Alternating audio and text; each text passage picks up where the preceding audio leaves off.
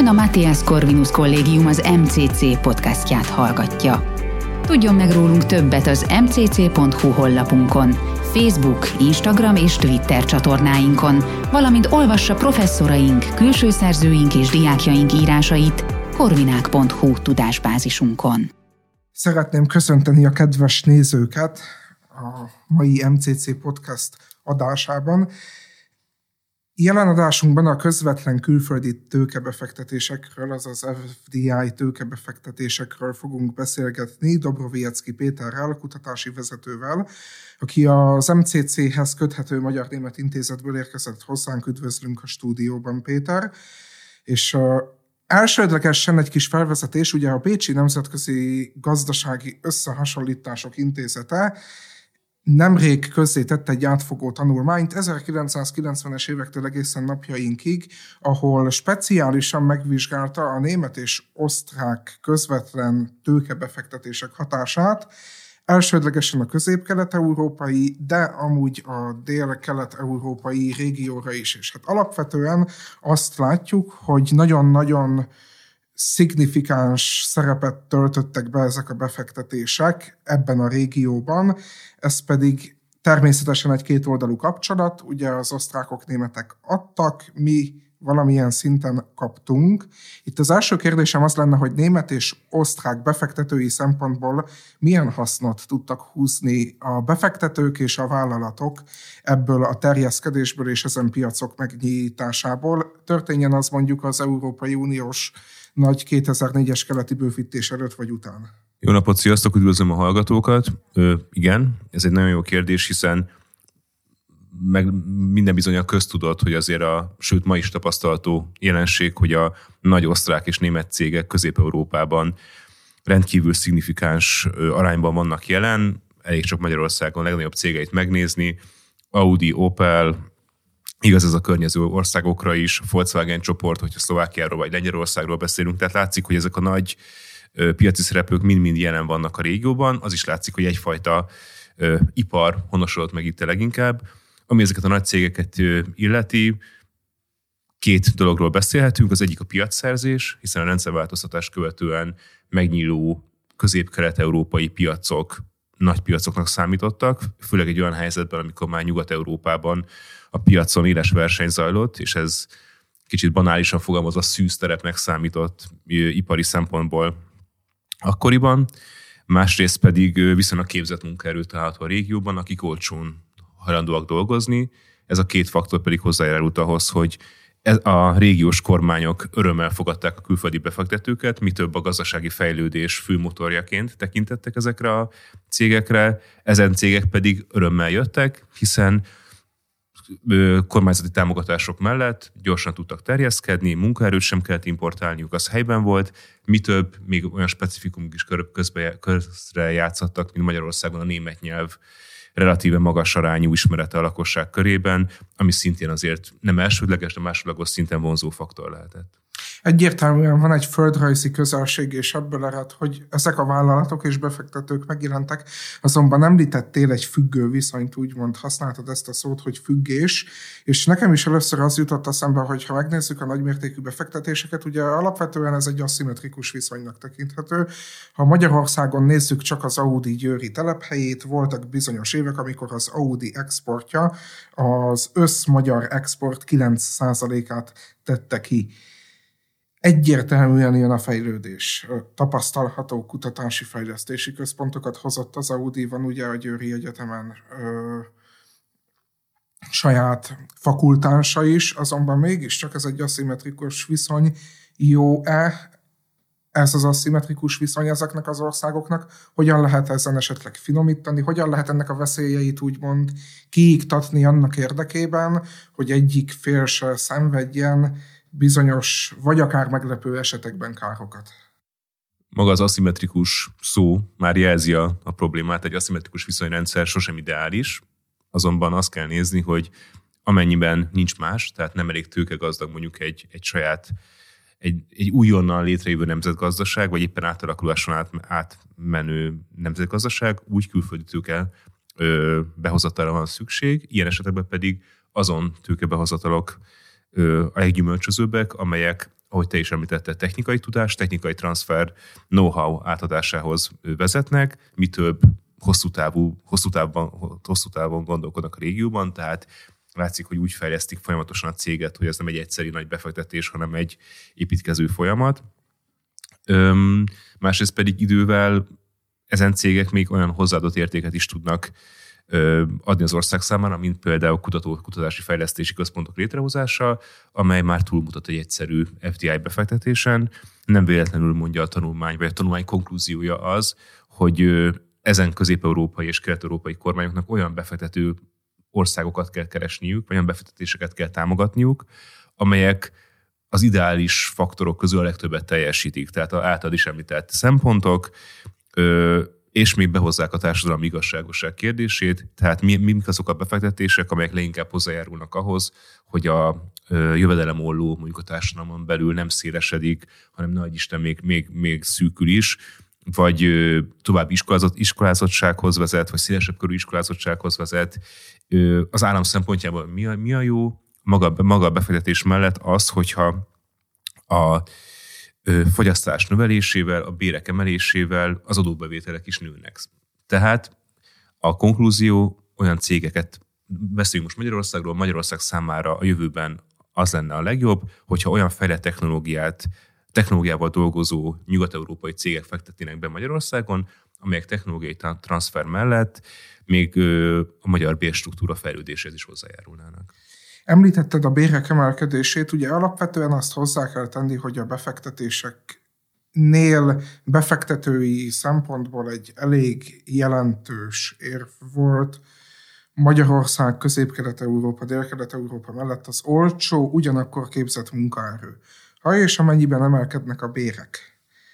És nem azt mondom, hogy feltétlenül az osztrák vagy a német szintet utolérné, de mégiscsak egy emelkedő költségről beszélünk, egy emelkedő árszínvonalról beszélünk, nem félő, hogy ezek a cégek tovább állnak. Nem? Azt mondom, hogy a Győri Audi szedi a több százezer négyzetméteres telephelyét, és elmegy máshova, értelemszerűen a világ legnagyobb motorgyárát nem fogják varázs csettintésre elvinni egyik országból másikba, azonban bizonyos folyamatokat átszervezhetnek, amik mégiscsak akár elbocsátásokhoz, akár mondjuk gazdasági struktúraváltás igényéhez vezethetnek, nem csak Magyarországon, de Szlovákiában mondjuk, vagy Csehországban. Ez a félelem valamilyen szinten valós, persze, hiszen minden fejlődési folyamatnak ez része kell, hogy legyen. Azonban egyrészt az múlt, múlt években, évtizedekben tapasztalt jelenség azt mutatja, hogy ez nem feltétlenül be fog bekövetkezni, hiszen ezek a gyárok bővítés, legtöbb ilyen gyár további bővítésre került, mi több újabb ilyen gyárak jönnek Magyarországra, elég csak a Mercedes-Benz vagy a, vagy a BMW csoport köz elmúlt években ö, megkezdett gyáralapításaira gondolni. Másrészt pedig a magasabb bérek, magasabb fogyasztást is eredményeznek, magasabb fogyasztás pedig azt is jelenti, hogy ezen cégek akár piacot is nyerhetnek, hiszen mondjuk egy olyan országban, ahol korábban nem mutatkozott megfelelő kereset az ő termékeik iránt, most egy stabilabb ö, alsó középosztály megteremtésével mondjuk akár ők is nagyobb piaci részesedést, vagy nagyobb bevétel növekedésre tehetnek szert, úgyhogy alapvetően ez egy pozitív faktorok mentén működő folyamat, amelynek igen, vannak olyan vetületei is, hogy valószínűleg egy, egy olyan munkásember, aki 30-40 év alatt nem, nem, nem, nem, nem tett semmit azért mondjuk, hogy fejlődjön, az úgy fogja látni, hogy kicsit elmentek mellette a dolgok, és már nem, nem tudott úgy előrépni a gyár struktúrán, vagy a cég struktúrán belül, ahogy szeretné, de mondjuk azok a munkavállalók, akik a cég belső képzésein tovább képzik magukat, benne maradhatnak a, a cég más ö, hogy mondjam, alegységein belül ugyanúgy munkát tudnak találni. Szintén említetted a piacnak a bővülését és a piacszerzést.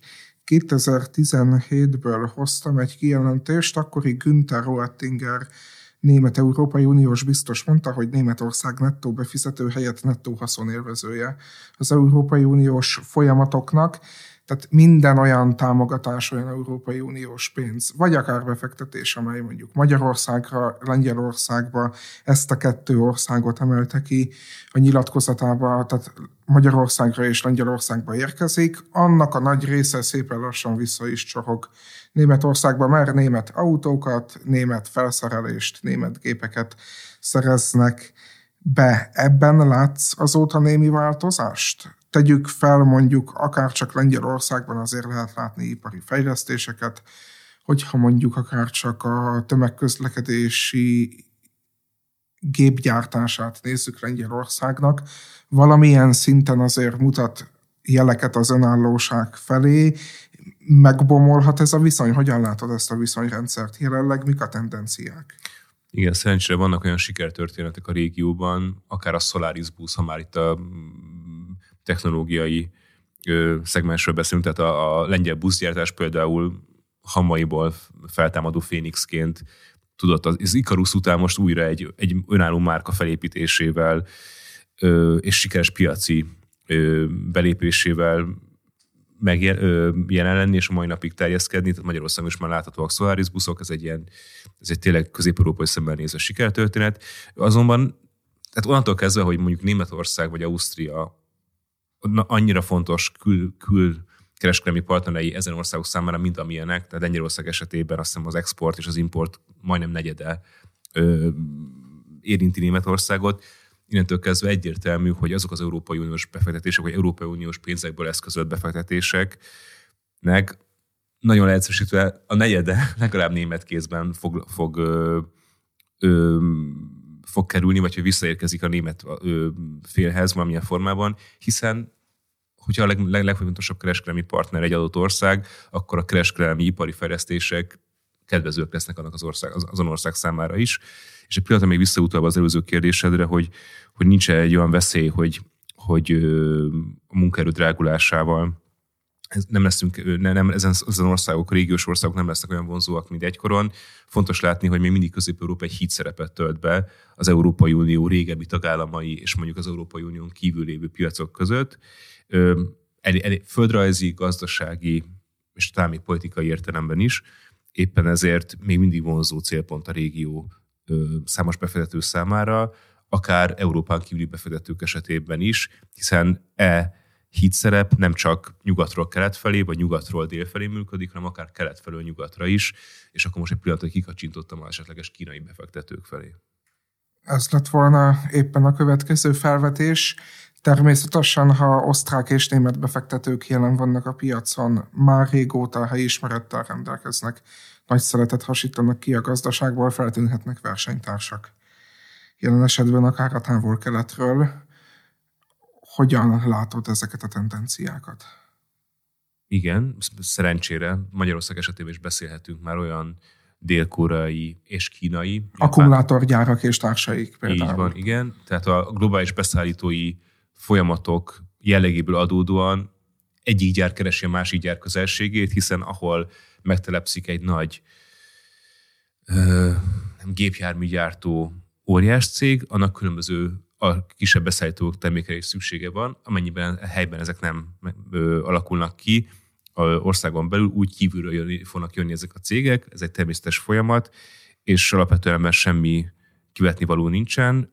A tanulmány ellenben felhívja a figyelmet, hogy azon külföldi tőkebefektetések, amelyek ö, nem, nem hoznak adott know-how, illetve ö, szociális adalékot, hanem simán, mondok egy példát, nyílik egy vasvilla összeszerelő üzem valahol egy kis faluban, az adó, adó, a helyben jó, hiszen a foglalkoztatás növeléséhez vezet, de nem annyira eredményes, nem annyira gyümölcsöző, mintha mondjuk egy saját kis képzési központtal kiegészülő ö, okosvasaló gyártóüzem jönne létre. Tehát ö, természetesen jó ezen fajta befektetés is, azonban ha lehet választani, úgy a kormányok, a régiós országok kormányának célszerű lenne olyan ö, befektetési vagy gazdasági ö, keretrendszert kialakítaniunk, ami kedvező a magasabb technológiai transfert képviselő cégek számára. Ez a keretrendszer Magyarország esetében az ott?